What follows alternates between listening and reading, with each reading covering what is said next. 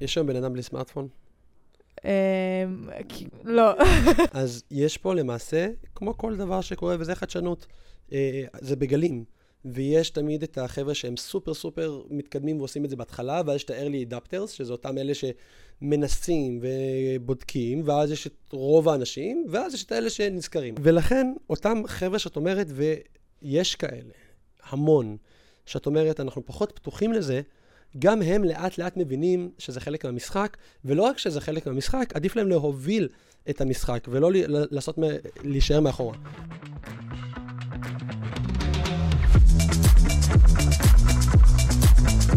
שלום וברוכים הבאים לליגה אחרת, הפודקאסט שבו נדבר על אתגרים, על שינויים ועל הצלחות. Uh, היום נמצא איתי תומר יהודיין. שלום תומר. שלום לך שיר. בוא נשמע. מעולה. הישר מבלומפילד. אני אציג אותך כזה בקצרה. Uh, תומר הוא מרצה ויזם בתחום של ספורט וטכנולוגיה. Uh, הוא מוביל את הפעילות של קבוצת החדשנות בספורט קולוסיאום בישראל, והוא שופט כדורסל בכיסאות גלגלים. Uh, ונראה לי שהרשימה של הכובעים עוד ארוכה, כאילו לא... לא הצלחנו להכניס הכל, באמת באמת אתה עושה מלא דברים. לגמרי. הרבה זרועות לתמנון, אבל הכל בסוף מתקשר לעולמות אה, של ספורט, בייחודיות גם של ספורט וטכנולוגיה, והחיבור ביניהם. זה מדהים. אני רוצה שהיום נדבר כזה קצת על ספורטק, ובכללי אולי על עולם העבודה, ואני מאמינה שאנחנו נתחיל מאיפשהו ולאט לאט נתגלגל לכל מיני כיוונים. אולי תספר קצת, איך התחלת ונכנסת לעולם הזה של אה, טכנולוגיית ספורט? אז כמו, נראה לי, רוב הילדים, הספורט זה משהו שמאוד נובע מאיתנו. כלומר, לפעמים זה מגיע מבחוץ, אבל בסוף ילד עם כדור, וככה התחלתי, היה לי סל בגינה, הייתי בטקוונדו, uh, שבע שנים, עד uh, כיתה ז'. וזה גם בדיוק הכיתה שהחלפתי מטקוונדו לכדורסל, שיחקתי במחלקת הנוער של הפועל ירושלים, בהפועל אימקה ירושלים, אה, ובמודעות עצמית של כיתה י"א הבנתי שזה גם הגיל שרק התחלתי לקבוע בו, הבנתי שכנראה שחקן גדול אה, אני לא הולך להיות, אז אה, ככה תליתי את הנעליים בצד, משרוקית על הצוואר ועשיתי קורס שופטים. ב-15 שנים האחרונות אני שופט כדורסל. אה, בזמנו עד ליגה ארצית, אה, כשבשבע שנים האחרונות אני מתמקד בכדורסל כיסאות גלגלים. אה, ככה שעד היום אני במגרשים, אז בוא נגיד אם לא כספורטאי, מבחינתי, ועכשיו בדיוק שפטתי את החצי גמר גביע המדינה בכדורסל כיסאות גלגלים, וזה משהו שהוא... אתה מרגיש את הספורט, אתה מרגיש את הספורטאים, אתה חלק מאותו מגרש, מאותה תפאורה, מאותו חיבור שיש שם. אה, ומבחינתי גם בתפיסה שלי, אם אני לאורך השנים שיניתי, לא ספורטאי, אני שופט ולא שופט כדורסל כיסאות גלגלים, אה, אז כן מבחינתי אה, שיפוט בינלאומי זה משהו שאמור לקרות כבר בקרוב, היעדים זה ללוס אנג'לס 28, המשחקים הפראלימפיים. אה, ככה שצעד אחרי צעד, וקצת כמו ספורטאי, אה, בוא נגיד פחות עבודה סזיפית, אבל כן מבחינת הרצינות, ההשקעה, זה משהו שאני תופס אותו כמקצועי לכל דבר מהבחינה שלי. אה, אז זה נקרא לזה החיבור הספורטיבי. ובשנת 2014 הייתי בברזיל. אוקיי. מונדיאל. וואלה. אחד. המקומות הטובים ביותר להיות בו באותה שנה, הייתי בחמישה משחקים, ברזיל, קולומביה, מקסיקו, הולנד, ובאמת ראיתי את... גם ברזיל זה מדינת כדורגל, בטח הייתה שם אווירה כאילו פסיכית. מטורף, מטורף. הייתי חודש לפני, חודש של המונדיאל. ביום שהם הפסידו לגרמניה, הייתי במטוס כבר ליעד הבא. אה, בורח מהעצבות. ממש. אמרנו, אוי, מתבאסים שלא רואים את המשחק, ובסוף אנשים אה, מתחילים לבכות במטוס. וזה ככה חתם לי כזה תובנה שנפלה לי שמה, שבאמת ספורט זה משהו שהוא הרבה יותר גדול מלאהוב אותו, וזה משהו שאני רוצה להתעסק בו ברמה מקצועית. וכשחזרתי לארץ והתחלתי לבחון איך אני עושה את זה, הבנתי שללמוד את התחום הזה זה משהו שמעניין אותי, עולם של מנהל עסקים עניין אותי, והתחלתי תואר בניהול עסקי ספורט באוניברסיטת בן גוריון, תואר של שלוש שנים, mm-hmm.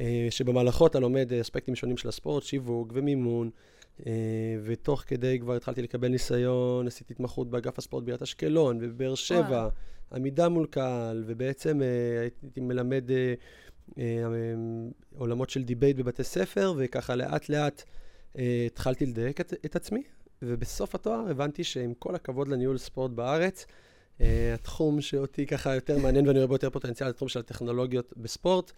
אה, הייתי בכלל אמור לטוס לאוסטרליה, וממש בדקה ה-90 זה נפל.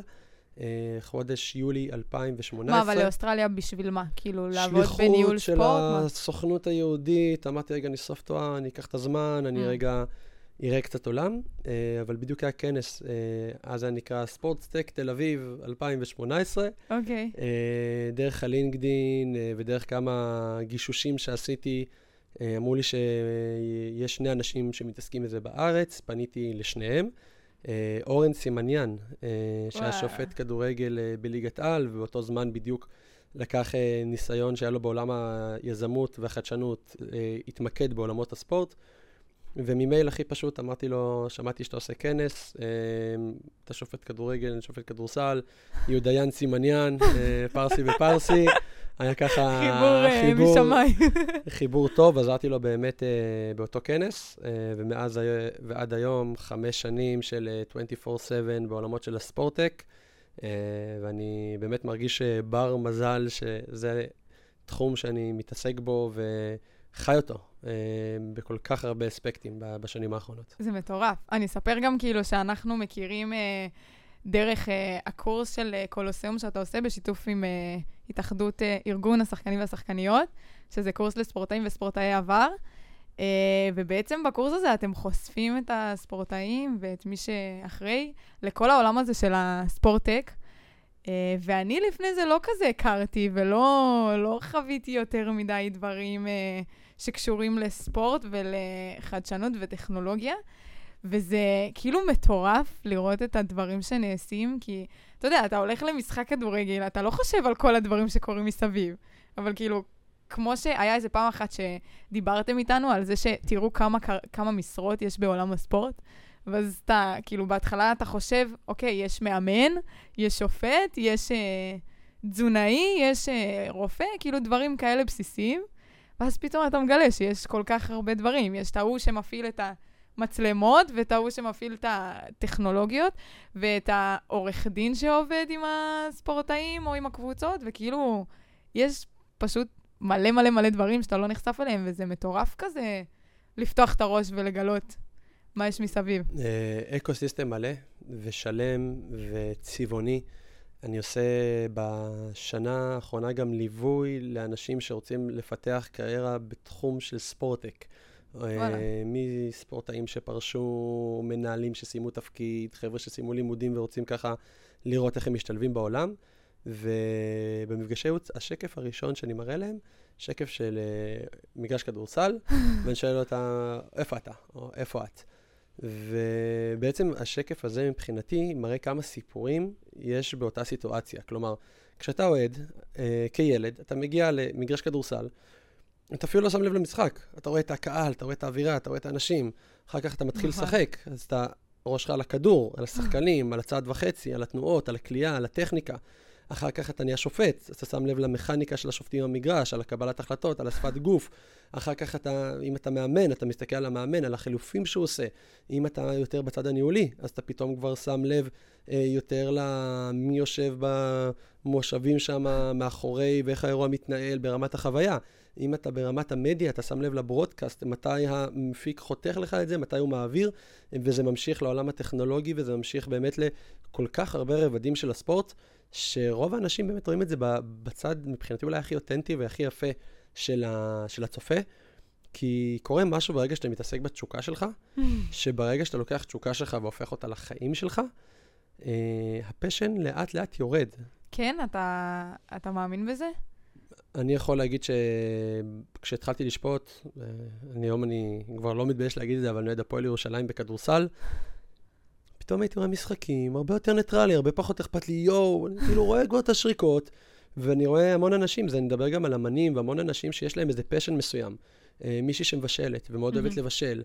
ובישלה אולי בכמה אירועים וכמה דברים, ואוהבת את זה, וברגע שהדבר הזה מתחיל לגדול, וברגע שהיא רואה כבר מה זה דורש, ואת כל מה שזה דורש ממנה, ואת כל העשייה והרצינות, ופתאום אותה אהבה טהורה שיש לה לבישול, כבר הופכת להיות משהו שהוא, היא אומרת, וואי, אולי אני לא אעשה את זה. אז להתעסק במשהו שאתה אוהב, מבחינתי זה ממש על גבול האומנות, ויש שם בלנסים מאוד דקים כדי באמת לשמור את זה. Uh, עכשיו, דיבר קצת באמת על עולם הספורט. אני, כשנחשפתי לעולם הניהול בספורט, זה היה לי מאוד מעניין, וכשנחשפתי לעולם הטכנולוגי, זה היה מבחינתי uh, ממש רגע משנה חיים. ישבתי בקורס של ניב נחליאלי, והוא מראה שקף uh, שנקרא, עד היום אני מראה אותו בכל ההרצאות שאני מעביר, של ויראל דה בושר. אה, שאחרי שב-2012 לא הבאנו מדליות אה, בלונדון, אה, לקראת ריו עשו... באולימפיאדה. באולימפיאדה. לקראת ריו הזמינו פרופסורית מבלגיה, שילמו לה מיליון שקל, שתעשה בדיקה מה נקרא לזה האתגרים, בעיות של הספורט הישראלי. היא מפרקת את הספורט לתשעה ורטיקלים, mm-hmm. ואם נשאל את המאזינים מה הבעיות של הספורט הישראלי, זה לפעמים שאלה שאני שואל אותה, בדרך כאילו זרקתי פצצה לכיתה, בטח שזה בקורסים שאנחנו מעבירים של הספורטאים, כי תקציבים ומתקנים, כן, ולא מלווים את הספורטאים, והמון והמון והמון, אבל הציון הכי נמוך שאנחנו קיבלנו, okay. אוקיי. היה בסעיף מספר 9, Research and Innovation. מחקר וואלה. וחדשנות. וכשאני ראיתי את הדבר הזה, ונדבר על שנת 2017, אמרתי, לא יכול להיות שהדבר שאנחנו צריכים להיות בו הכי טובים, להוביל בו. כן, מדינת סטארט-אפ, כאילו, זה ממש... אנשים מגיעים לפה, אה, בלומברג, אה, כל המדדים של החדשנות, אנחנו לרוב בטופ 5 בהמון מהמדדים.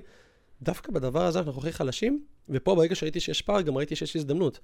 ואמרתי, כן, איך... שזה חסר. בדיוק, איך אפשר לאט-לאט להתחיל למלא את זה. וזה מחזיר אותי רגע לסיפור של קוליסאום, כי התובנה הזאת נפלה אז, ובעצם ב... חיבור לאורן ובהתחלה של הפעילות בקוליסאום, אמרנו, אוקיי, אז יש פה פוטנציאל, יש פה כבר סטארט-אפים שעושים דברים נפלאים, יש פה באמת הון אנושי ברמות הכי גבוהות שיש, ויש פה ספורט שיכול ליהנות מהחדשנות. עכשיו, באותה לגמרי. תקופה, אני מדבר על 2018, היו הרבה סטארט-אפים שיש להם איזה צ'יפ מסוים, והם רוצים לעשות את ה beta site, את הניסויים, על קבוצה ישראלית, mm-hmm. אבל הם מחליטים ללכת לצרפת וגרמניה וברזיל. עכשיו, אנחנו שואלים למה. כי תגידי לספורטאי ישראלי לשים רגע את השעון הזה עכשיו כל בוקר, אז היום שכחתי, ומחר זה, וכן, יכול להיות שבגרמניה חבר'ה יותר ממושמעים. וואלה, איזה קטע. והפרדוקס שנוצר זה שאנחנו כבר אז היינו אה, יצואני ויצרני טכנולוגיות ספורט, אבל לא משתמשים בזה בעצמנו. יואו, זה מטורף. אה, וכשאנחנו התחלנו את הפעילות בקוליסאום, והתחלנו ככה באמת לאט לאט לדייק את הערך שאנחנו יכולים לתת לספורט, אנחנו הבנו שהרמה הראשונה, הראשונה, הראשונה, זה עניין של awareness, זה עניין של מודעות. היינו מגיעים ומדברים עם ארגונים, ואומרים לנו, אה, מגניב, מה, מה זה חדשנות בספורט? מה זה ור? עכשיו, ור זה... זה צ'ופצ'יק. פיצלה, ולא רק שזה פיצלה, זה אפילו לא חדשנות שהיא מטורפת להשתמש בווידאו, זה חדשנות שהיא אולי פוליטית, או איזה... אגב, בג'ודו יש את זה מלא שנים, יש את המצלמות מהצד, שכשיש איזה משהו ש... מתלבטים על החלטה, אז פשוט עוצרים רגע את הקרב ומסתכלים במצלמות ומחליטים אם... מה, מה, מה עושים, כאילו. נכון. זה כבר מלא נכון. שנים. נכון, ופה זה, יש ענפים שזה מגיע להם יותר לאט. ואז הבנו שכדי באמת להניע את הדבר הזה, אחד הדברים הראשונים שצריך לעשות, זה לרתום, ללמד, להסביר לאותם מקבלי החלטות, מה זה חדשנות בספורט. Mm-hmm. 2018 עשינו תוכנית ראשונה שנקראת Sports Tech Executive Program, שבעצם זה היה בשיתוף FC ברצלונה, לקבוצת הכדורגל ברצלונה. Uh, באותם שנים בדיוק פתחו uh, מחלקת חדשנות, Barça Innovation Hub. וואו. Uh, שאורן ככה באמת היה בקשר טוב איתם, והיה כזה סוג של שגריר חדשנות. Uh, טסנו לארץ ארבעה מנהלים uh, מהקבוצה, uh, ולקחנו קבוצה סופר איכותית של באזור ה-20 משתתפים, uh, מספורטאי עבר, uh, מנכ"לים של איגודים, אה, אנשי מדיה, אנשים שעובדים בגוגל, אה, לתוך אה, תוכנית שבה דיברנו על אצטדיונים חכמים. דיברנו על שיפור ביצועים, דיברנו אה, על מערכות פיננסיות ועל כל התחום אה, יותר של הכלכלת ספורט בעידן החדש, אה, וראינו שיש עניין, ראינו שזה מעניין אנשים וראינו שזה פותח, כי אותם חבר'ה שבאו לקורס, פתאום חוזרים לאיגוד השחייה, או פתאום חוזרים לאיפה שהם לא הגיעו ממנו, והם יותר פתוחים כבר. זה חבר'ה שמבינים שבספורט אה, הספורטאי מתעסק בעצמו, מתעסק בקבוצה שלו, מתעסק בהישגים שלו על המגרש. וכשהוא מסיים בגיל 40 בוא נלך על הענפים הכי הכי מתקדמים, אה, ו-20 למתעמלים אה, אה, אומנותיים ושחקני אי-ספורט, אה, וכל הטווח הזה, אבל בוא נגיד באזור גיל ה-30, מהמם. פתאום הוא מבין של רגע, מי אני? מה אני עושה בעולם הזה? אם אני לא בספורט, במה אני כן? ולרוב ההסללה שקורית והנרטיב שקורה זה שהוא הולך לעולם של אימון, אולי עולם של ניהול, ואולי לעולמות של מדיה, שגם שם הפירמידה מאוד קצרה. עכשיו, כן. אחלה, זה שהוא נשאר בספורט זה מדהים, אבל אנחנו נמצאים במדינה שההייטק זה הקטר. ועולם של יזמות ועולם של פיננסים והשקעות זה תחומים שבבסיס שלהם, שבקור שלהם יש כל כך הרבה דמיון בין אותו יזם לספורטאי. לגמרי. אני ראיתי ממש הרבה כתבות שבדקו על, ה... על הקשר כאילו בין ספורטאי ל... ליזמים, וראו שיש הרבה ספורטאים טובים שהפכו להיות יזמים טובים, כי יש פשוט כל כך הרבה שהם... דברים שהם דומים, אם זה הצבת מטרות, אם זה, לא יודעת, פתאום אני דיברתי עם איזה מישהו ואמרתי לו, נגיד, יש סטארט-אפיסטים שבונים סטארט-אפ, והם משקיעים, משקיעים, משקיעים, והם לא יודעים אם הוא יצליח או לא. ואותו דבר שחקן, כאילו, הוא מתחיל מגיל צעיר, משקיע, משקיע, משקיע, הוא לא מקבל על זה בהתחלה שום כסף, שום, כאילו, כלום, לא מבטיחים לו הצלחה או מדליות. והוא עושה את זה כי הוא מאמין בעצמו, כי הוא אוהב את זה, כי יש לו חלום. והוא עושה, וזה זה ממש מקביל, ויש הרבה הרבה דברים דומים כאלה, אם זה לעבוד ולהיכשל ולקום אחרי הקושי הזה, וזה פשוט ממש ממש ממש דומה. זה מאוד דומה, אבל זה מאוד רחוק. כן. אני... בתחילת השנה אה, הלכתי עם מושיקו מישאלוף לחדרי הלבשה בכדורגל, בכדורסל, לספר לאנשים על הקורס. ופתאום אני מגיע למגרשי אימון, שהמגרש נמצא פה, וצמוד לזה יש מגדל עם חברות הייטק סופר מצליחות. המרחק הפיזי ביניהם הוא 20-50 מטר. המרחק ההבנתי-תודעתי כן. הוא, הוא, הוא קילומטרים. ואנחנו בקורס הספציפי אה, של הספורט סטארט-אפ ומדיה, של השקעות של הדיגיטל עם הספורטאים, באים לגשר ולהראות לספורטאים שהם יכולים לקחת את ה- את ה-set of skill, את ה mindset, את הווינריות שלהם, כן. מעולם הספורט לעולם העסקים. עכשיו, בניגוד אליי, שעם כל הכבוד, אני יכול להגיד שאני אפילו privileged, שבגיל 24 יכלתי ללכת לאוניברסיטה, ללמוד, אה, תמיכה גם אולי של ההורים, אה, זמן שהיה לי. ספורטאים לא יכולים להרשות את זה לעצמם, ושלוש שנים יש כן מוסדות מסוימים שטיפה יותר דואגים.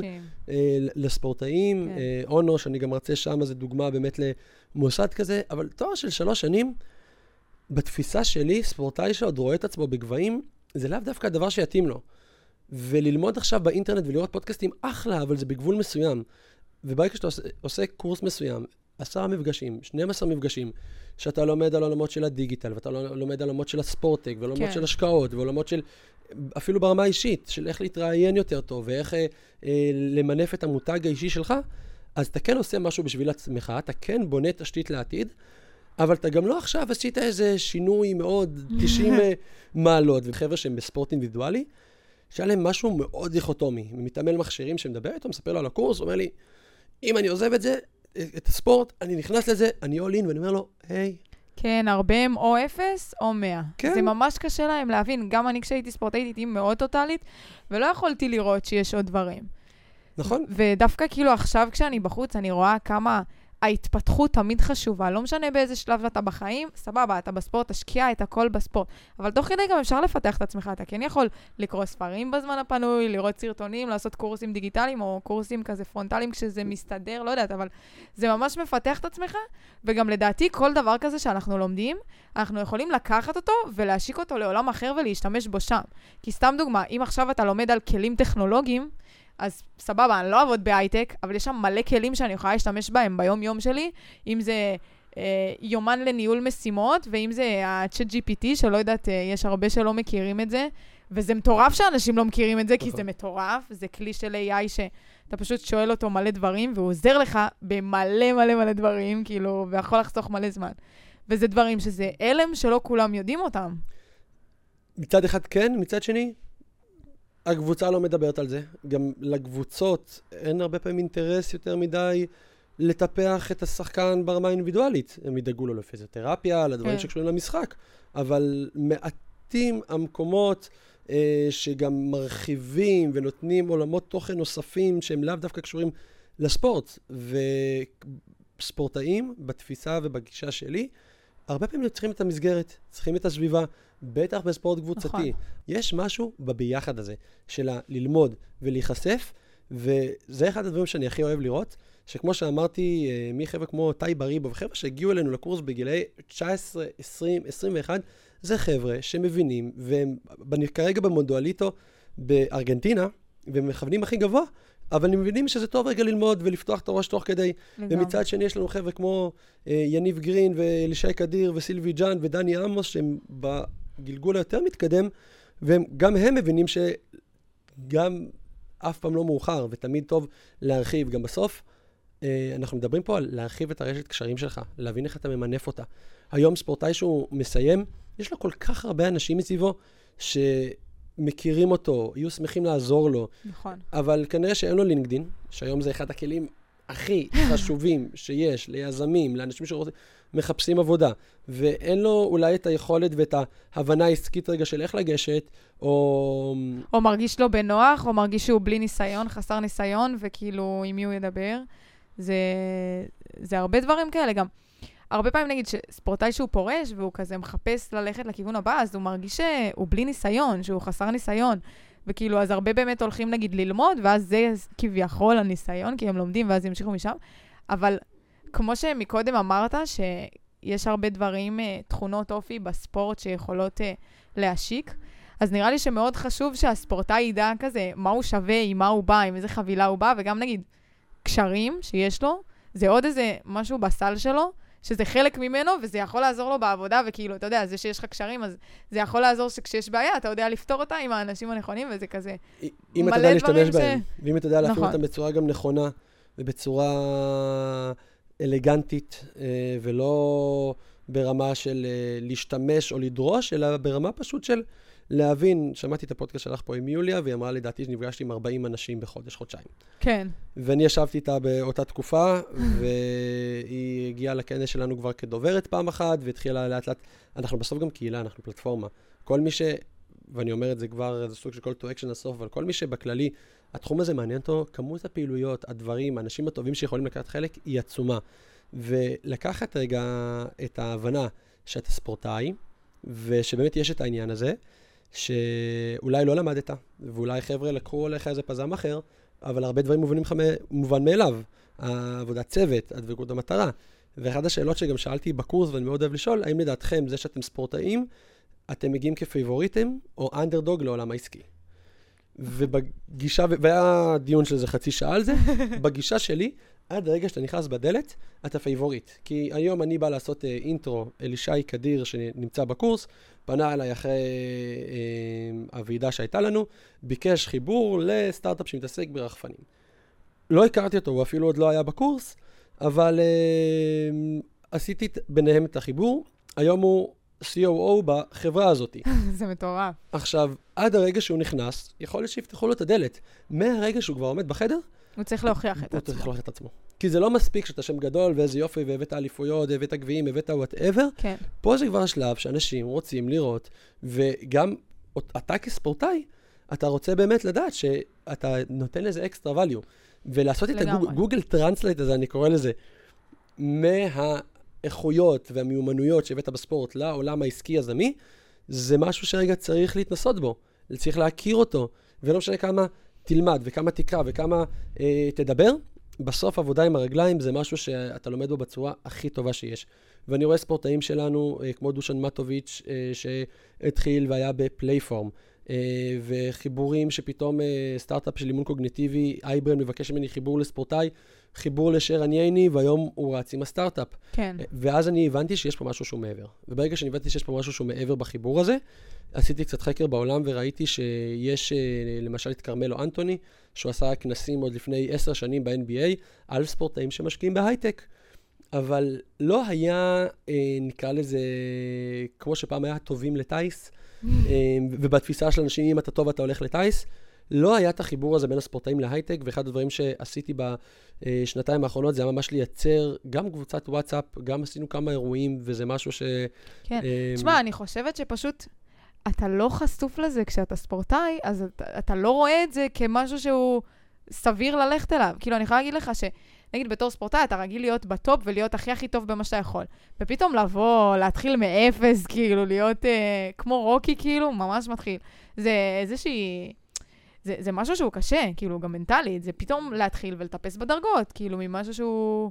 אבל הכל זה בסיפור שאתה. מספר על עצמך. כי נכון, אתה יכול להיות מאמן ויעריך אותך וזה, אבל נכון, סיימת, אבל היכולת שלך לבוא ולהסתכל ולהגיד, אוקיי, לנשום את זה, אנחנו מדברים אה, על איך לכתוב את הביו בלינקדין ואיך להציג את עצמך ועל העניין של הגישה הנרטיבית, להגיד רגע איפה אני היום, מאיפה הגעתי ולאיפה אני הולך. ואם אני יכול להכיל את הדבר הזה ולהגיד, נכון, הייתי ספורטאי במשך ככה וככה שנים, היום אני נמצא כרגע במעבר מסוים ואני רוצה לחזור ולתרום לספורט דרך סטארט-אפ, דרך מיזם כלשהו, אה, זה משהו שהוא מאוד מוערך ודורש שם רגע הורדה של האגו באמת, וזה לא משהו שקל לכל אחד. עכשיו, הקבוצה כן. הזאת של הספורטאים להייטק, מה שאמרתי, מבחינתי זו דוגמה מדהימה. אני בהתחלה, היו לי חמישה בראש, עשרה בראש, ויש לנו כמה קהילות של הספורטק, כתבתי שמה, חיברו לי כמה, ופתאום, נראה לי דרך זה גם את הגעת, ופתאום אה, יוליה אומרת לי, יש לי עוד כמה חבר שעובד פה. היום בקבוצה יש 100 ספורטאים. זה מטורף. שאו משקיעים בעולם ההייטק, או נמצאים כתחום של advisory. אני רוצה רגע, באמת רגע, אני יודע שגם הרבה ספורטאים, לא כל אחד יכול להשקיע. יש uh, בעולם תופעה ענקית, איקר קסיאס, ג'וקוביץ' ואחרים, שמשקיעים בסטארט-אפ, יש להם את ההון, מאמינים בתחום הזה, במקום להשקיע עכשיו בנדל"ן מניות, משקיעים בסטארט-אפים. זה דרך אחת להשתלב. דבר נוסף זה advisory. בגלל שספורטאים, בטח שהם פעילים, אין להם את הזמן לעבוד, אין להם את המקום הזה, אבל, דוגמת, אה, אני חוזר רגע לשרן יני ואייברן, הוא, יש לו כל כך הרבה ידע וניסיון, והם עכשיו מפתחים את המוצר, אז זה יכול להיות הם מפתחים מוצר שקשור לכדורגל והוא כדורגלן. והוא עבר, הוא כאילו, לא? או כדורגלן, עדיין. יש להם מערכת שיושב אה, חיישני, חיישנים על הראש, ואתה מדמיין את עצמך בועט אה, פנדל, ולפי זה אה, האבטר עושה את הפעולה. זה עוזר לך לשפר את הרמה, את הביצועים שלך, להשתקם מפציעות, והוא עזר להם ממש לבנות את כל הכדורגל, ואז אמרו לי, טוב, אני רוצה לכדורסל. ופתאום הסתכלתי על חבר'ה שהיו בקור, בקורס, ואמרתי, היי, שווה לדבר עם ליעד, שווה לדבר מדהים. עם, עם אותם חבר'ה. הדבר הבא זה לעבוד. אה, אחד הפאנלים שעשינו, אבישי סמולר, אה, היה באמת אה, בעולם הכדוריד, היום הוא עובד בוויקס. וכן, ניכנס רגע לפוזיציה, אתה צריך את הפניות שיהיה לך, אבל גם ברמת הלעבוד, וכל הדברים האלה זה משהו שהוא בחיתולים. זה משהו שאין מודעות, וברגע שמעלים את המודעות גם מחברות ההייטק. למה? אה, אגב, בשנים האחרונות התחילו להיות כל מיני חיבורים של ספורטאים עם חברות הייטק. חלק זה sponsoring, אבל חלק כאילו ממש עוזרים, וכאילו ביום שאחרי לוקחים את הספורטאים ומכניסים אותם לחברות. מהמם, אמרת את זה יפה, sponsoring, ובאמת אתה אומר, אה, אני רוצה עכשיו לתרום, אני אה, אלטשולר שחם, או חברה כזאת או אחרת, אני רוצה אה, לתמוך בספורטאים, נביא ספונסר שיפ, ונביא סכום מסוים וישימו את התמונה שלהם אה, גדולה באיילון, אבל אתה מבין שדווקא לקחת את הבן אדם, לגדל אותו, לתת לו משכורת, זה הרבה יותר, וזה שיח, אנחנו עושים שיח דואלי. כלומר, אנחנו באים לספורטאים ומראים להם שיש להם את הכישורים, את היכולות, ועוזרים להם לפתוח את העולמות, ואנחנו גם באים לחברות. אומרים להם, היי, מה נשמע? אה, רק השבוע פנה אליי איזי קואוץ', שגם היו בקורס, אומר לי, אחרי שבאתי לקורס, אני רוצה להביא איש מכירות, שחקן כדורגל. וואלה. מי יש לך לחבר לי? בשלוש הקבוצות שלחתי, שלושה שחקנים פנו אליי, נוצר. החיבור. עכשיו, הם מבינים את החשיבות שם, וככל שלדעתי מדברים על זה יותר, מחלחלים את זה יותר, החיבור הזה הוא משהו שהוא מאוד טבעי. כן. זהו, זה תמיד ככה שהמודעות היא מתחילה את הכל. כאילו, גם נגיד הפודקאסט הזה, המטרה שלו זה להקים איזה קהילה של ספורטאים וספורטאי עבר, ואתה יודע, זה שאנחנו מדברים על הדברים האלה, זה פתאום מעלה את המודעות, ופתאום הרבה כזה פונים אליי ואומרים, וואו, אני מרגיש דומה, כאילו, אני ממש מזדהה, ובכללי זה גם פותח להם את הראש ל... לראות עוד כיוונים ועוד דברים, וכזה, מה אפשר לעשות, אז זה ממש מגניב, באמת הכל מתחיל משם. זה דרך אחת ה... אגב, הסיבות שאני מת על פודקאסטים, אני בשנה מעביר או אחראי למעל 500 שעות אקדמיות. אני מרצה בבן גוריון, חזרתי לבן גוריון בארץ, לקורס של חדשנות ויזמות בספורט, אה, לאון או בקורס יזמות ספורט. יש לנו מסלול כבר שנה שלישית בווינגייט של 240 שעות על חדשנות דיגיטל בספורט. כנסים שאנחנו עושים, מיטאפים שאנחנו עושים, אבל הכל נשאר בחדר סגור. וזה תמיד קורע אותי, דיברנו על זה קצת לפני הפרק, שאנשים עד היום פונים אליי, השבוע שלושה אנשים לפחות. תומר, שמעתי פודקאסט שלך, פודקאסט מלפני שנתיים, שלוש, ואמרת שיש לך איזה מסמך שאתה עוזר לאנשים למצוא עבודה. עכשיו, זה היופי. ברגע שאתה מפיץ את הדברים בפלטפורמות הנכונות, מבין גם איך הדבר הזה עובד, זה עובר. וחיבור גם של כמה אנשים יוצר המון עוצמה. ואנחנו רואים את זה גם מה קורה עכשיו בתחום של הספורט והטכנולוגיה. אה, ועוד מעט, אני מאמין שניגע בזה, אבל עצם העובדה שמדינת ישראל ועיריית תל אביב וההתאחדות וגופים מאוד מאוד גדולים, וזה התהליך שאמרתי לך איך שהתחלנו בקוליסאום, והתחלנו לדבר עם אנשים והסתכלו לנו, חדשנות, כבר? היום כבר הם דופקים בדלת ומדברים והם רוצים, כי אומרים, דוגמה עם עיריית תל אביב. אנחנו עכשיו, המשרד שלנו יושב בבלומפילד, זכינו במכרז עם עיריית תל אביב, אה, בונים תוכנית סמארט ספורט סיטי, לוקחים שמונה מיזמים, עושים להם תוכנית שבהם המטרה לייצר פיילוטים מוצלחים עם העירייה. המשרד שלנו בבלומפילד, בונים שם עכשיו גם בעצם סוג של תערוכת מרכז חדשנות בספורט. עכשיו, למה נוצר הדבר הזה? אנחנו דיברנו איתם גם לפני שלוש וארבע שנים. אבל אז אמרו, אוקיי, מה זה? אבל ברגע שעיריית תל אביב, המתקנים, דופקים להם עכשיו כל יומיים, שלושה, חודש, יזם על הדלת, ואומר להם, אה, בוא נעבוד, ובוא נעשה משהו, ואומר, רגע, אני צריך capacity, אני צריך לנהל את החדשנות, אה, כן. אני צריך שמישהו יעשה את זה. ואז, כמו שפעם לא היה פסיכולוג ספורט, או שלא היה אנליסט, ואתה אומר, ועכשיו זה... יש, זה obvious. זה obvious, אז Head of Innovation, Head of Digital Transformation, כל אותם uh, טייטלים. זה ש... טייטלים שיש גם בקבוצות? כאילו שלקבוצה יש עכשיו מישהו שאחראי... בעולם לגמרי. וואלה. זה משהו שנהוג, זה משהו שקורה, זה בסוף... uh, מנהל החדשנות של וופא, צ'ארלס, בחור שהיה פה בארץ כמה וכמה פעמים, חבר טוב. uh, חבר'ה מפיפ"א, ארגון השחקנים העולמי, עכשיו אירחנו אותם, המנהל החדשנות של פיפ"א. אתה לא יכול להיות ארגון היום כמו פיפ"א uh, או קבוצה שלא יהיה לך. ואז מה קורה? גם בארץ לאט לאט נהיה. אז בוועד הפראלימפי יש את אסנת ועמית וחבר'ה מאוד מוכשרים. ובמכבי נתניה אנחנו עכשיו עוזרים להם לפתח. תשמע, נראה לי הקטע זה ש... נגיד, יש מאמנים, במיוחד האלה שמפעם, פעם לא היו טכנולוגיות ולא היה כלום. אז אתה יודע, בשבילהם, הם רגילים לעבוד בשיטה שלהם, שיטה שהצליחה ועבדה, וכאילו, זה מה שהם מכירים. ו... וכאילו, פתאום להביא להם את החדשנות, הם כאילו, מה זה חדשנות? רק יש לי סמארטפון, אני לא יודע להשתמש בדברים האחרים. אבל אני חושבת שגם כל בן אדם צריך כזה, כל החיים כזה ללמוד ולהשתפר, ובמיוחד בעולם של היום, שכל הזמן הדברים משתנים, כל פעם יש לך דברים חדשים, יש חידושים. וכשאתה לא לומד ואתה לא בתוך העניינים, אז אתה ממש נשאר מאחור. ממש, כאילו, אני רואה איזה כלים אני לומדת, ובזכות זה שאני מכירה אנשים ועושה קורסים ורואה דברים, אז אני מקבלת כלים חדשים, ואני הולכת למקומות שאנשים פחות uh, מחפשים ומסתכלים, או שהם לומדים על דברים אחרים. הם לא מכירים את הדברים האלה, שזה דברים שיכולים לעזור להם בטירוף. יש, זה... יש שם בן אדם בלי סמארטפון? אמ, לא. נוציא רגע חרדים. יש קבוצה שמכבדת את עצמה שאין לה לפחות בן אדם אחד שמתעסק בנתונים. אז יש פה למעשה, כמו כל דבר שקורה, וזה חדשנות, אה, זה בגלים. ויש תמיד את החבר'ה שהם סופר סופר מתקדמים ועושים את זה בהתחלה, ואז יש את ה-early adapters, שזה אותם אלה שמנסים ובודקים, ואז יש את רוב האנשים, ואז יש את האלה שנזכרים. עכשיו, בספורט, אתה כבר הגעת למצב שאנחנו מדברים פה על חודה של נקודה. וטכנולוגיה עכשיו שמשפרת לך את הנעל, את הניטור, את השינה, את התזונה, יכולה להיות הבדל בין פודיום למקום רביעי, ובין זהו, זהב זהו, בספורט מספיק אה, לכסף. שיפור של חצי אחוז, ואתה, זה הבדל ו... בין ניצחון להפסד. ולכן, אותם חבר'ה שאת אומרת, ויש כאלה, המון, שאת אומרת, אנחנו פחות פתוחים לזה, גם הם לאט לאט מבינים שזה חלק מהמשחק, ולא רק שזה חלק מהמשחק, עדיף מדהים. להם להוביל את המשחק, ולא לעשות, להישאר מאחורה. בהרצאות שאני עושה, יש לי שקף שבו אני רואה אנשים מקבצים עליי את הגבות, ואני מראה דינוזאורים. ואני מדבר על אותם דינוזאורים בעולם הספורט, אותם אנשים שכמו שאת אומרת, באותה גישות, ובאותה תפיסה של פעם, שפחות פתוחים לחדשנות, ונשארים אותו דבר, ולא מפנים לזה אה, תשומת לב או תקציבים. ואז הארגון נראה בהתאם, ואז מה קורה? הייתי שבוע שעבר, הוזמנתי לטקס אה, חשיפת הלוגו של המכבייה. אה, עכשיו אני גם מנהל את okay. אוקיי. הקהילה של אה, Tech to Win, שזה קהילת הספורט-טק אה, בחסות משרד התרבות והספורט ומשרד החדשנות, וזה דרך מכבי תנועה עולמית.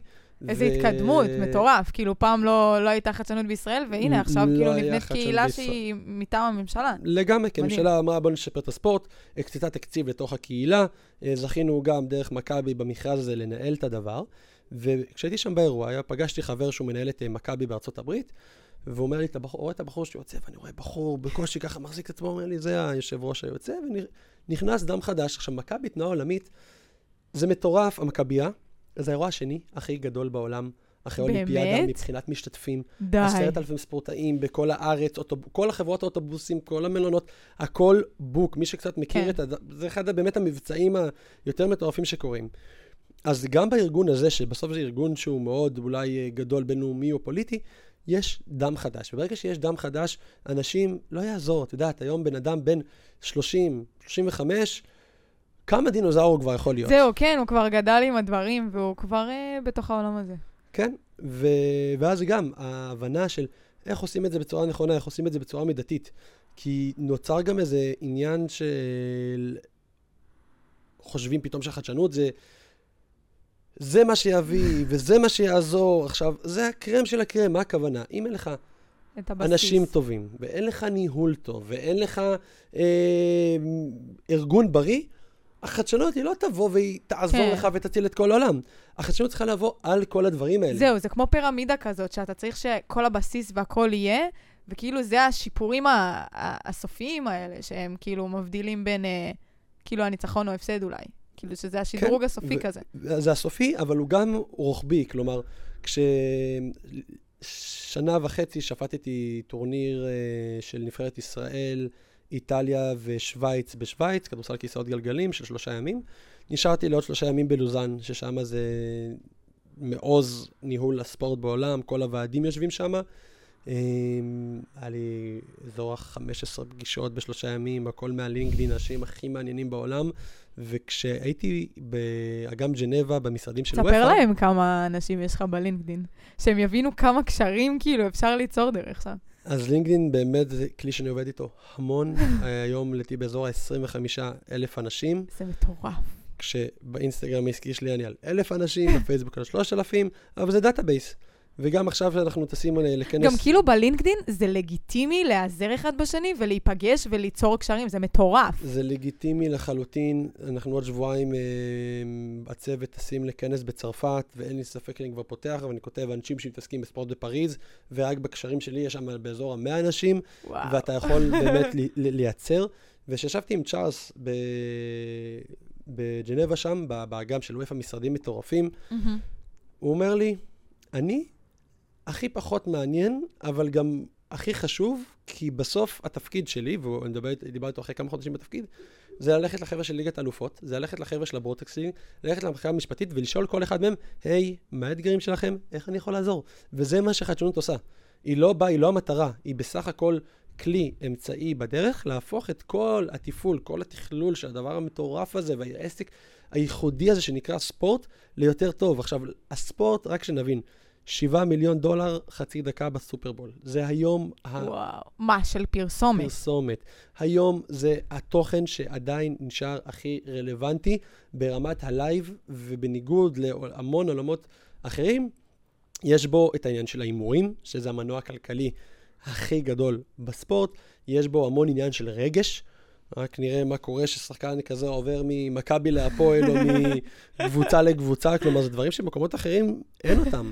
אז התעשייה הזאת ייחודית, והתעשייה הזאת יש בה מקום לאנשים טובים, אבל צריך להבין, כמו שאמרת לפני זה בהתחלה, את המקומות השונים ואת ה ecosystem, ולראות, לא רק לשאול מה בא לי לעשות, אלא להגיד איפה אני יכול לתת ערך. כן. כשאתה פוגש בן אדם, ולא משנה אם הוא מנכ"ל של סטארט-אפ, או אם הוא התחיל מיזם, או, או לא משנה מה, וזה גם מה שאני שאלתי את עצמי שפגשתי את אורן, וזה מה שאני שואל את עצמי שאני נפגש עם כל אחד מהשותפים שלנו, זה איפה אני יכול לבוא ולתת ערך. וברגע שאתה מוצא גם את המקום שלך ואתה מבין איפה אתה יכול לתת את המקום הזה, לספורטאים, למאמנים, אז הדברים כבר קורים מעצמם. לגמרי. נהיה כזה ראש. אני רוצה, אה, זה, שנדבר, אתה רגע, אתה הרי אמרנו בהתחלה, כאילו, יש לך מלא כובעים, אם זה בתחום של החדשנות ספורט, ואם זה פתאום השופט של אה, כדורסל אה, כיסאות גלגלים, ואם זה הזה שאתה עוזר לאנשים לעשות קורות חיים ולהיכנס להייטק, ובאמת באמת הרבה הרבה דברים. אה, ובאחת ההרצאות שעשית לנו בקורס, אז דיברת על זה שיש את המשולש של העבודה, של הקריירה, אה, ושהוא כולל בתוכו אה, את הכסף, את ההנאה ואת המשמעות, משהו כזה. אה, ובאמת יש הרבה אנשים ש... כאילו, היום כמעט ואין נראה לי אנשים שהולכים ועובדים בעבודה שהם לא אוהבים. אולי יש, אבל כאילו יש על זה הרבה יותר דיבור. פעם זה היה די נפוץ, שאתה כאילו הולך לעבודה בשביל לעשות כסף, וזהו. והיום הרבה אנשים באמת מחפשים את העבודה הזאת שתהיה להם משמעות, או שיהיה להם כיף. אבל אז הם כאילו אומרים, רגע, אני אלך למשהו שכיף לי, אבל אני לא אקבל בו, לא ארוויח בו כסף. ובאמת יש איזשהו קונפליקט כזה. ואני אשמח שתשפר, שתשתף כזה, כאילו, מה אתה חושב אה, על כל העניין הזה? כאילו, לעבוד במשהו שנותן לך כסף, לעבוד במשהו שנותן לך משמעות, כאילו, אה, ואיך אתה אולי משלב את הכל. דיברנו על הטוטליות של ספורטאים. כשאתה בספורט ואתה בטופ, זה מביא לך כסף, זה מביא לך משמעות, מביא גם הרבה שיט, אבל אתה סך הכל נהנה מזה. זה זכות. המון אנשים אחרים, אני מסתכל על עצמי כשופט. אגב, לא לכל הספורטאים, כאילו, הם מרוויחים כסף. אבל כן, באמת, אמרתי, כאילו, אם אתה מגיע לטופ. בגלל זה הוצאתי ואמרתי שאתה בטופ. לגמרי. אני מסתכל על עצמי, על השופט, אני שופט 15 שנה, שפטתי אלפי משחקים עד ליגה ארצית. היום אני שופט משחק שניים בשבוע, 300-400 שקל. בוא נגיד, אני לא עושה את זה בשביל הכסף. גם כשאני אהיה באירופה, זה לא בשביל הכסף. האם אה, ההנאה שלי פה גדולה? כן, אני נהנה, אני אוהב את זה, ועדיין, תגידי לי עכשיו אה, אה, לשפוט משחק ילדים או להרצות, אני עדיף להרצות. וזו הסיבה שהשנה, בתחילת השנה, גם הפסקתי לשפוט כדורסל able basket, או מה שנקרא, כדורסל רגיל, כדי להתמקד בכיסאות גלגלים, כדי להתמקד ב, בשאר הדברים שאני עושה. אז ההנאה היא משהו שגם אתה צריך תמיד לדעת שהוא, יש איזה excitement בהתחלה שאתה מתחיל משהו ואתה מתלהב, ולאט לאט אתה יכול לדעוך. המשמעות זה משהו שהרבה יותר עמוק. המשמעות מבחינתי של כדורסל כיסאות גלגלים זה פרופורציה, אני מגיע למגרש, ואני באותו יום קיבלתי דו"ח, ורבתי עם החברה, ו whatever, אבל הוא מחזיר לי ומזכיר לי להודות על הדברים הכי קטנים שיש. עכשיו, אני לא יוצא לי יותר מדי לספר על זה בכיוון הספורטיבי. כשהתגייסתי לצבא קיבלתי התקף אסתמה מאוד אה, חזק, הייתי שם מחדל, רק אחרי שלושה ימים נתנו לי עוד חובש. שלחו אותי ליום אחד גימלים, דוד שלי רופא בהדסה, אמר לי, לך, תתאשפז. Um, הריאות שלי קרסו ל-23% תפקודי ריאה.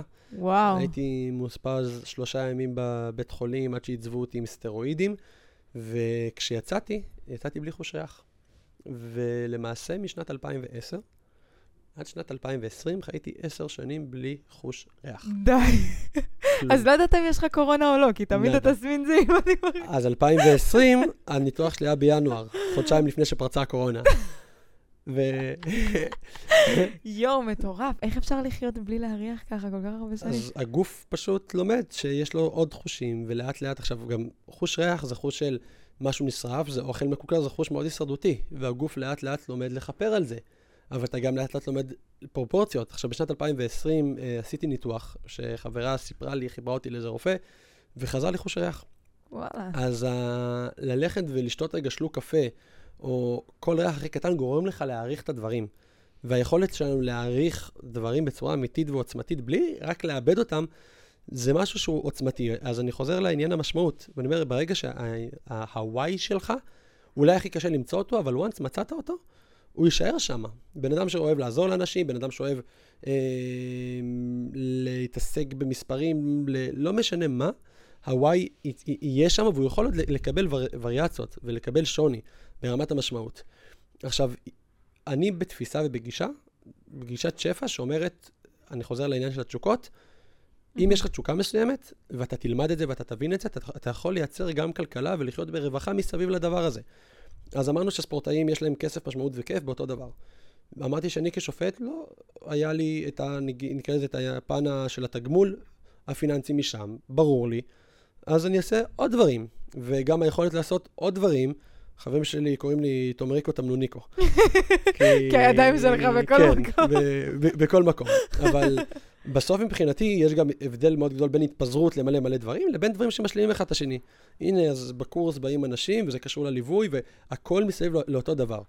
ולהבין שלפעמים טוב לעשות כמה דברים. יש חבר'ה שנלך אפילו על מלצר. אה, אחותי הקטנה, בת 22, מלצרית, השתחררה מהצבא, תגידי לה איך הכסף במלצרות, עובדת באחלה משרד, תגידי לך, אחלה כסף, אני נהנית, אבל אין לי פה משמעות. אני לא חיי עם לשעת אנשים. אז את המשמעות היא תצטרך למצוא במקום אחר. כדי לחיות בהרמוניה, ושכל הצרכים הבסיסיים האלה אה, ימולאו, אז צריך באמת למצוא את האיזונים, ואני חוזר לטוטליות, לאו דווקא להגיד, אז עכשיו העבודה הזאת תביא לי גם את זה וגם את זה וגם את זה. אז אתה יכול להתנדב, ואתה יכול אה, לעשות, אה, לעבוד בחצי משרה, ואתה יכול שתחום, אנשים שכותבים או מנגנים, ומאוד אוהבים את זה, אבל הם לא יהיו זמרים עכשיו וסופרים, אבל זה מביא להם מלא משמעות, אז אחלה. אז תמצאו שם את המשמעות שלכם, ובעבודה, תנשמו עמוק זהו, אגב, לא... יש הרבה, במיוחד בתקופת הקורונה, פתאום ראינו שהרבה אנשים התחילו או ליצור תוכן כזה לרשתות, פתאום אה, האיש שאוהבת לבשל התחילה להעלות סרטונים, והתחילה גם להרוויח מזה כסף, כי יש לה הרבה עוקבים, ואז אנשים שרוצים שהיא תעשה להם פרסומות, כאילו פתאום מדברים איתה. וההוא שהתחיל למכור דברים וכאלה, ויש הרבה שהתחילו לעשות דברים קטנים מהצד. נגיד, לפתוח להם חנות באמזון, או לפתוח להם אה, איזה משהו קטן, והם מקבלים ככה גם איזושהי הכנסה שגם... עושה להם כיף, וגם זה כזה עוד כסף. ו... ובאמת נראה לי בקורונה, אנשים התחילו להבין שאפשר לעשות כזה כמה דברים, וזה כזה לא חייב להיות העבודה שלך 24-7 וזהו, כאילו. כי הקורונה באה לנו לעולם ופשוט הרעידה אותנו. ממש. והזיזה אותנו והפסיקה לנו דברים, והוציאה המון אנשים מהאינרציה ומהדפוסים ומהשגרה שלהם, וגרמה להם לחבור, קצת רגע להיכנס לתוך עצמם. לשאול את השאלות המהותיות האלה ולעשות את זה. ומי שגם היה לו את השכל ואת היכולת ואת ההזדמנות לבוא וגם להגיד איך אני גם מייצר מזה הכנסה, פתאום קיבלנו כל מיני, כמו שאת אומרת, אנשים שהלכו לעוד כיוונים. עכשיו, לא חייבים קורונה כדי לעשות את זה. הרבה אנשים שמגיעים אליי בצמתים, הם מרגישים את הרעידה הפנימית כן. הזאת, וזה קודם כל פנימה. הכניסה הזאת של להבין רגע מה מרגש אותי, איפה התשוקות שלי, מה אהבתי לעשות כשהייתי קטן, מה אנשים אחרים אה, יגידו שאני טוב בו. מתוך הדבר הזה רגע להבין רגע, החקירה הפנימית הזאת של מה נמצא בי, וחקירה חיצונית. מה קיים, איפה כרגע אה, יש הזדמנויות כלכליות. אתמול אה, לחבר'ה באונו שאני מלמד, אה, דיברנו על אה, מגמות בספורט, וסיפרתי להם על המועדון אה, הכי יהודה, שאני הייתי בטקוונדו. וראינו שזה ארגון ישן, והראיתי להם, אה, עשינו חישוב פחות או יותר כמה מתאמנים יש בטקוונדו, כמה אה, כל שנה, ופחות או יותר מה הגודל של הדבר הזה בארץ. ואז אמרתי להם, מישהו מכיר פאדל? אחת הצביעה. ענף חדש שנכנס לארץ, כמו בין סקווש לבין טניס. אה, זה ספורט? זה, אני חשבתי שזה איזה אתר כזה, בין... יש איזה אתר של שאלונים כזה, פאדל, לא? י- יכול להיות, טעות. אולי גם. חצי סקווש, חצי טניס. אחותי גרה בלוס אנג'לס, מטורף שם. יש לי עוד חבר טוב שעובד ב... וואלה. עבד באדידס והגיע ל... עכשיו עובד באדידס דובאי, משחק את זה מלא. ופתאום אני רואה את זה בארץ, ואני אומר, איזה מטורף. עכשיו, יש שני מגרשים. אתה מסתכל על המגמה, אתה מבין שיש פה משהו. אז כן, אם יש לך עכשיו אהבה לטניס, או למשהו בסגנון, אבל אתה מבין שהשוק הזה טיפה יותר קשה, red ocean, blue ocean, אבל יש פה כן משהו שהוא דומה, ואתה עדיין רואה פה הזדמנות, אתה אומר, הופה, אז כיוון מעניין. אז אני אוהב טניס, ואני אוהב נדל"ן. אה, איך אני מחבר את הדברים האלה? בום, יש ענף חדש, אולי שווה לחשוב על אה, פתיחת אה, מקום של אימונים. עכשיו, השילובים האלה זה מה שמייחד. היכולת לבוא ולהגיד, אה, אני אה, כדורסלנית, עבר ומתעסקת בה, תחום של פסיכולוגיית ספורט לנערות בגיל ההתבגרות, זה כבר נישה. ואנשים הרבה פעמים אומרים, מה אתה עושה? למי אתה מוכר? לכולם. אין דבר כזה לכולם. אם אתה מוצא את הנישה שלך, והיא מספיק גדולה, או שאתה מייצר אותה, זה מה שקרה לנו. הרי אנחנו באנו לפעמים להגיד, להגיד דברים על חדשנות בספורט, לא היה מספיק, כאילו אנשים ש... וכמו שאמרנו, מודעות וכנסים שאנחנו איך עושים. איך זה אבל בעצם להקים תחום שהוא לא... אין, אין דבר כזה. זה כאילו מאפס, זה באמת לחנך אנשים. מאוד תלוי באופי שלך. אם אתה בן אדם שבגישה שלו אתה חייב ללמוד ולהגיע ולעשות את זה בצורה הכי טובה, ורק כשאתה ממש ממש מרגיש מוכן לעשות, לא בשבילך.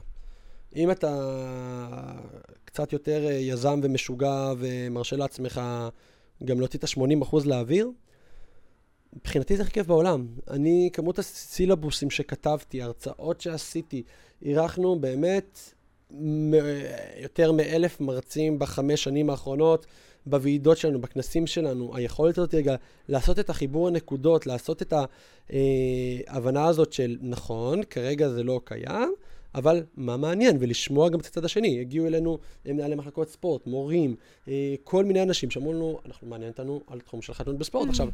זה גם באמת מעניין. אני יכול לשאול את צ'אט GPT ולהגיד לו, ת, תכתוב לי אה, אה, קורס למורים בספורט על איך להשתמש בטכנולוגיה, וגם אני עושה את זה, והוא יבין לי משהו, אבל היכולת שלי להבין, פלוס צ'אט GPT מה אמר לי, פלוס הבן אדם שישבתי מולו מה אמר לי, פלוס מה שנראה לי, ולחבר את הדבר הזה. ואני מאוד אוהב את זה, אני בגישה שלי מאוד אוהב לעשות את האינישיאציה, להתחיל דברים. מה שאני פחות אוהב, וזה אני לומד את זה עכשיו אחרי חמש שנים, זה להחזיק את הדברים בעצמי. הקורס בווינגייט שהוא קורה כל יום שישי, אז כבר טוב שיש לי מרצה שלוקח את הדיגיטל. ודברים שאני בונה, כן טוב, ופה נכנסות, אה, נקרא לזה, אה, נכנס אלמנט של אה, לדעת לשחרר גם. יש המון אנשים שגם יזמים, שיש להם רעיון והם עלה והם עלה והם עלה כן. והם לא עוזבים, אבל לקחת משהו וגם לדעת להעביר את זה הלאה, לדעת להמשיך, לדעת שיש איזו תנועה טבעית. אז בקורונה עשינו תוכניות למנהלים, ומנהלת החדשנות של אנדר ארמור אה, הייתה סטודנטית שלנו, וחבר'ה מאיגוד אה, הוועד האולימפי בדנמרק, ו... אמרנו, אנחנו נעשה עכשיו את התוכניות של המנהלים בספורט ופה ונטוס, ואז ראינו שנגמרה הקורונה, נרגע זום, רגע. נראה לי זה קשה לשחרר. ממשיכים לדבר הבא. זה ממש קשה לשחרר. אבל uh, ספורטאים, uh, את יודעת, נראה לי שפרשו, שמבינים שהם הולכים לפרוש, או שהפסידו בתחרות, יש להם כבר את השריר הזה, של הלדעת רגע של ה...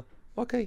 עכשיו, אני, כמות הבריפים שכתבתי... זהו, זה עולם שאתה ממש צריך להיות אדפטיבי בו. כאילו, כל הזמן לנוע ולהשתנות ולראות כזה מה מתאים עכשיו ומה אולי לא מתאים, וטיפה לעשות שינוי. גם לפעמים אתה לא צריך לעשות שינוי מאוד גדול, לפעמים כאילו צריך איזה שיפט קטן כזה, ואז הדברים כן מסתדרים. אבל לא. אתה בכל זאת צריך להיות מודע לדברים וכל הזמן לבדוק אותם, לא? לגמרי.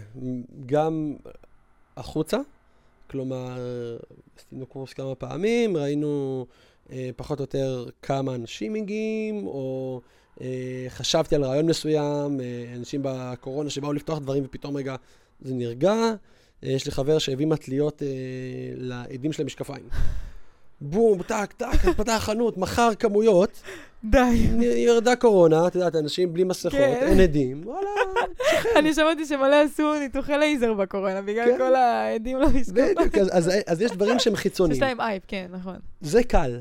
היותר קשה זה פנימה.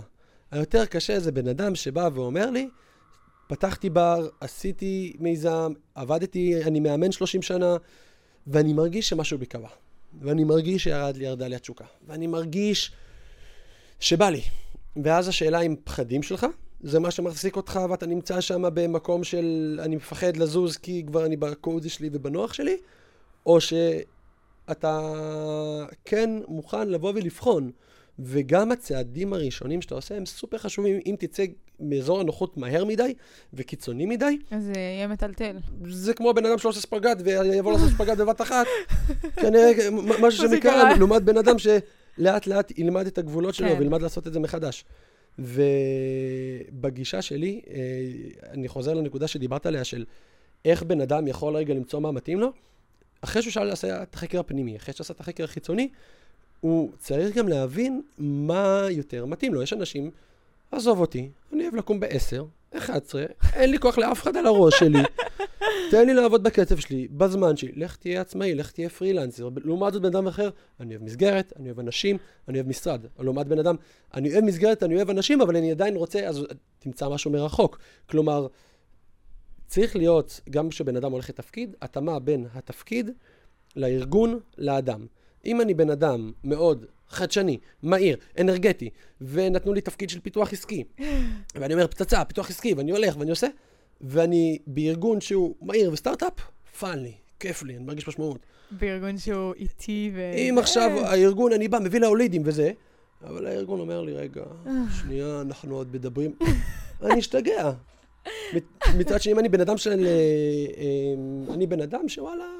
אוהב את השקט שלי, את המקום שלי, תני לעשות משימה כמו שצריך, ואני בארגון שהוא בקצב שלי, ואני מאוד מאמין במה שהוא עושה, אבל התפקיד שלי עכשיו זה customer success, או אני עכשיו צריך להיות עם אנשים. ואין לי כוח למלא אנשים שמתלוננים לי בטלפון, אז יש לי איזה חוסר התאמה הזה, וזה דיסהרמוניה, כן. שאני יכול להחזיק אותה בשלב מסוים, אבל בטווח הארוך אנחנו חייבים לדייק את זה לעצמנו. אתה יודע, אני כשעבדתי עם איזה, כאילו, קואוצ'ר כזה, אז הוא אמר לי, כשאת, אם את רוצה לחשוב על מה העבודה, את לא צריכה לחשוב מה תהיה עבודה, את צריכה לחשוב מה, איך בא לך שהחיים שלך ייראו. כאילו, בא לך ש... לא יודעת, לקום בשעה מסוימת, זה משהו שאת צריכה לקחת בחשבון כשאת בוחרת עבודה. בא לך להיות חופשייה, מחוץ לשעות העבודה, זה משהו שאת צריכה לקחת בחשבון כשאת לוקחת עבודה. אם בא לך להיות חופשייה, אבל את בעבודה שאת צריכה להיות זמינה 24-7, אז אין לך חופש כשאת כאילו מחוץ לשעות העבודה, כי זה כל היום שעות העבודה. אז כאילו באמת, כאילו כשמישהו רוצה לחשוב על מה העבודה, צריך לחשוב מה הדברים שחשובים לו בחיים. כמו שכאילו אתה אומר פה, כאילו, אם אני אוהב דברים מהירים, אני לא יכולה ללכת לעבודה שהדברים בה איטיים. אם אני בן אדם שאוהב לפתור אה, בעיות ולהביא דברים חדשים, אני לא אלך לעבודה שהם מכתיבים לי את הקצב ואומרים לי כל דבר כאילו מה לעשות. זה, זה ממש ככה. ובשביל זה, כמו שאת אומרת, אני צריך רגע להכיר את עצמי ומה עושה לי טוב. ואנשים שבמשך שנים חיו תחת ההורים, או כי אמרו להם, או בצל של האח הגדול, או בצל המאמן, או כי אני צריך, מוצאים את עצמם, מגיעים לשלב בחיים, שרגע אומרים, רגע, שנייה, אני ריבון, יש פה רגע מקומות עמוקים, אני צריך רגע לנקות רעשים, זה קורה לאנשים בטיולים, זה קורה לאנשים אחרי חו... אה, חוויות מאוד עצמתיות בחיים, שפתאום הם פעם ראשונה, או מרידה להם האדמה, מתחילים רגע להטיל ספק על דברים שכבר לקחו אותם כמציאות, ואז באמת להכיר, ומתוך ההיכרות הזאת עם עצמך, אז לגזור את הדברים. עכשיו, אמרת, אה, מה אני עושה? לפעמים אנשים אומרים לי, מה אתה עושה עכשיו? אנחנו נדבר פה שעה, ואני, כבר אני אומר לך, אנחנו נגענו אולי, אולי ב-20%. לא דיברנו על כל כך הרבה דברים אחרים. עכשיו, לפעמים אני אומר להם, בוא אני אספר לך איך נראות ה-24 שעות האחרונות שלי. וואי, זה טוב. ואז אני אומר לו, קמתי הבוקר, הלכתי לפה, חזרתי לשם, עשיתי את זה, עשיתי את זה, והוא אומר לי, אוקיי. ואני מרגיש כאילו שזה לפעמים יותר מספר מי אני, מאשר לבוא ולהגיד, אני מרצה או פה או כל דבר אחר. מטורף, האמת שאני אקח את השיטה הזאת, זו שיטה מעולה. כי באמת אתה עושה מלא דברים, וגם כל אחד הוא קצת קשור למשהו אחר. בכללי, העניין של סיפורים, זה... לימדתי גם אז בבתי ספר, עולמות של storytelling, זה דבר כל כך עוצמתי, אחד הכלים הכי חזקים שיכולים לתת לנו, שמי שיודע להשתמש בו בצורה נכונה, וזה משווקי, משווקים, וזה אה, יזמים שנותנים עכשיו, יש לי שלוש דקות רגע, ככה באולפן היפה, ואני משודר, ויש משקיעים ודמו דיי, ואני צריך רגע לספר את כל מה שאני עושה בשבע שנים האחרונות, ולכי תסביר עכשיו לכל העולם בשלוש דקות באנגלית, שעזבתי את העבודה שלי באינטל, והלכתי והקמתי ועשיתי ופה וזה, כדי שייתנו לי עכשיו עשר מיליון דולר. אז היכולת שלי רגע עכשיו לספר סיפור, היא כל כך חשובה, כי היא בסוף זאתי שמראה לאנשים אחרים מי אנחנו. ואנחנו כאנשים תופסים הרבה יותר קל לנו, הרבה יותר עמוק לקבל מסר שהוא אה, סמוי, מאשר מסר שהוא גלוי. לבוא ולהגיד לך, היי hey, שיר, אני בן אדם שעושה מלא דברים, זה מסר שהוא גלוי, אבל עצם השיחה שלנו היא מביאה את זה. כמו שכאנשים אנחנו מסר בלתי מילולי, הוא הרבה יותר חזק ממסר מילולי. תגידי לי, כיף לך ואני אגיד לך כן, אז ברור לך שלא. והיכולת שלנו, ואיפה אנחנו מספרים סיפורים? בהרעיון עבודה. וכשאנחנו אפילו קדימה לעצמנו את הביו בלינקדין, וכשמתראיינים, אה, כשאתה כרגע ספורטאי אה, ובסוף משחק אומרים לך משהו ואתה מספר על האימון שהיה בבוקר וחבר, הדברים עוברים, והדברים האלה נכון. יוצרים חיבור. וצריך בשביל להצליח בעולם העסקי, בעולם היזמי, לשפר את המיומנויות תקשורת שלך, של איך אתה ניגש לאנשים. יש לי חלק שלם שאני מראה עשר דרכים שונות לדבר עם אנשים בלינקדין, מרמת, ואני מראה דוגמאות שאנשים פונים אליי, מוריד את השם. אהלן תומר, אתם מחפשים עובדים בקוליסאום, לעומת, אה, היי, שמעתי את הפודקאסט שלך עם שיר וזה, לעומת... אמ, אה, ראיתי שאתה, אפשר לשאול אותך שאלה מקצועית, אני כותב את התזה שלי, וברגע שאתה מגיע לאנשים מזווית טיפה שונה, דברים נוצרים. אחד החבר'ה שהגיע אליי רוצה להתעסק בתחום של אה, כדורסל ברמה עולמית. הוא אומר לי, אתה מכיר סטארט-אפים, אתה מכיר אה, אולי ליגות? אמרנו, בוא נכתוב כתבה על כל הארגוני אה, ליגות בעולם ועל החדשנות שהם עושים.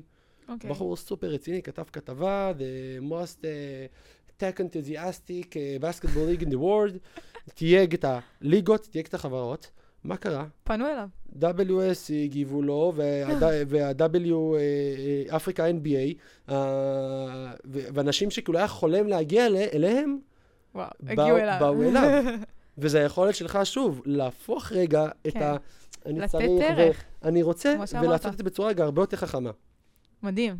וואו, דיברנו על מלא דברים ובכלל לא ידענו כאילו לאיפה זה יוביל, אבל אמרתי לך שזה יקרה. אה, כן. זה מה שקורה. תמיד אני גם לחוצה, אני אומרת, על מה נדבר, מה יהיה, מה פה, אבל תשמע, אני כאילו די חופרת, אז תמיד מוצא. אה, לגמרי, אני גם יכול להגיד לך שפנית אליי בפעם הראשונה, לא יודע, דיברתי באמת עם מאות ספורטאים, הייתי הולך לחדרי הלבשה, חבר'ה מתעניינים, אה, ואתה שומע ספורטאים, ואיפה הם נמצאים, ורק בשנתיים האחרונות זה חבר'ה שהם לא כדורגל וכדורסל, אז זה גם פותח גם אותנו לעולמות אחרים. את אומרת לי, אני ספורטאית, אני פרשתי, יש לי פודקאסט, אני רוצה להקים קהילה של הדבר הזה. אני אומר, בואנה, איזה מטורף, וכמה במשותף, ויש לפעמים דברים בחיים שאתה אומר, הדרכים בסוף מצטלבות. ממש. ואתה לא יכול שלא. ואם תעשה את ה... מה שאתה מאמין בו מספיק זמן, לאורך זמן, בקרמה טובה וברצון באמת, לא רק ל- ל- לכאן ועכשיו, הדברים כבר מגיעים, הדברים כבר קורים מעצמם. לגמרי. לי יש משפט כזה שאני קוראת לעצמי כזה בבוקר, כאילו יש לי כמה משפטים, אבל אחד מהם זה כזה, שהמטרה היא לא להגיע לקו הסיום, אלא לקחת איתך כמה שיותר אנשים לשם. וכאילו, אני חושבת שכל בן אדם בעולם, כאילו, אתה מגיע לפה מאיזושהי סיבה, ובכללי, כל בן אדם חוקר איזשהו תחום או כמה תחומים, ואתה יודע, יש כל כך הרבה ידע בעולם. אני בתור בן אדם לא יכולה להגיע לכל הידע הזה. אבל כאילו, כשאתה בא, ואתה חקרת מלא על חדשנות ספורט, בזה, בזה אתה מתעסק, ואז אנחנו מדברים, ואתה מדבר איתי, וכאילו נותן לי את הדברים כאילו העיקריים, אז אני מקבלת מלא, ועוד בן אדם בא ומלמד אותי על דברים אחרים, אז אני מקבלת גם ממנו, כי אני לא יכולה לחקור כל תחום כזה בעצמי. ובאמת זה מה שאני חושבת, שכאילו, אתה כאילו כבן אדם יכול להנגיש את הידע שלך לאנשים אחרים, וזה נותן כל כך הרבה, ואתה לא יודע מה אנשים יכולים לקחת איתם, וכאילו כבר אני רואה על הפודקאסט הזה, שאנשים פתאום מספרים לי שוואי, דיברתי עם ההוא שהתארח אצלך, וכאילו, על, על דירה להשקעה, ווואי, דיברתי עם הזה, והתחלתי לקרוא את הספר שההוא המליץ, וכאילו אני אומרת לעצמי, וואו, איך הדברים מתגלגלים, וגם ברשתות הרבה פעמים, כאילו, אתה שם תוכן, ואין לך מושג למי זה הגיע ואיפה זה פגש אותו. וזה כל פעם כאילו מטורף לי מחדש. כאילו, יכול להיות שעכשיו, עצם זה שאנחנו מדברים פה על ספורטק וזה, מישהו עכשיו ילך וייכנס לעולם הספורטק, ויום אחד יבוא והוא יעשה איזה משהו כאילו מטורף, בזכות הפודקאסט פה שאנחנו מדברים. אז כאילו, זה דברים ממש יפים, שפשוט תעשה כאילו את הדברים שאתה עושה כדי לתת לעולם, וזה כבר יגיע באיזושהי דרך. זה אימפקט, וזה אפקט הפרפר, וזה האדוות האלה שאתה זורק גם במים, אבן, וזה גדל בשלב מסוים למקומות שהם כל כך גדולים וכל כך רחבים, שאתה אומר, וואו, ואז זה מלחיץ, זה גם כן. רוצה, ואז זה גם מקום שלך רגע להחזיק את הסנטר שלך בתוך הדבר הזה ולהגיד, היי. אני עשיתי כמיטב יכולתי, אני באתי ו- מאהבה ומטוב, וגם אם עכשיו נוצר מצב מורכב, אני, אני יכול להישאר בזה נקי. אם עכשיו אני עשיתי אה, כנס, ובכנס אה, התחבר סטארט-אפ למשקיע, והסטארט-אפ והמשקיע היו בשיחות ודיונים, והסטארט-אפ הגיע כבר ממש לשלב של חתימה, ופתאום המשקיע בא, עשה לו קטע ועשה לו איזה הסכם, והלך. אני יכול לקחת ולהחזיק את האחריות הזאת עליי, כן, אבל אני יודע ש... באת לעשות משהו טוב. בצד שלי, את יודעת, זה כבר, יש דברים שהם לא בשליטתנו, נכון. ודברים שהם בשליטתנו. ויש אנשים עם אה, מיקוד שליטה פנימי גבוה, שאת רוב הדברים בעולם הם מחזיקים אותם בשליטה שלנו. אני יכול, אני די אחד כזה, גם דברים שלפעמים לא קשורים, אני לוקח אותם אני גם. ככה. וזה הרבה עבודה שלי גם כן, לשחרר את זה. ולדעת כאילו מתי זה דברים שהם לא בשליטתי, ודברים שהם לא בשליטתי. אז גם, להגיד, היי, אוקיי, אז זה המצב, וגם זה יזם, זה כזה, הופה, אז זה המצב, אז איך עכשיו נגיע ל- למקום הזה? זה ממש ממש ככה. וואי, תומר, היה לי ממש כיף. ממש נהניתי. תמיד קשה לי לסיים את השיחה. כאילו, קשה להיכנס לזה, להתניע, ואז אחרי זה, כאילו, אתה לא רוצה שזה. יסתיים. אז זה היה ממש כיף, תודה שהגעת.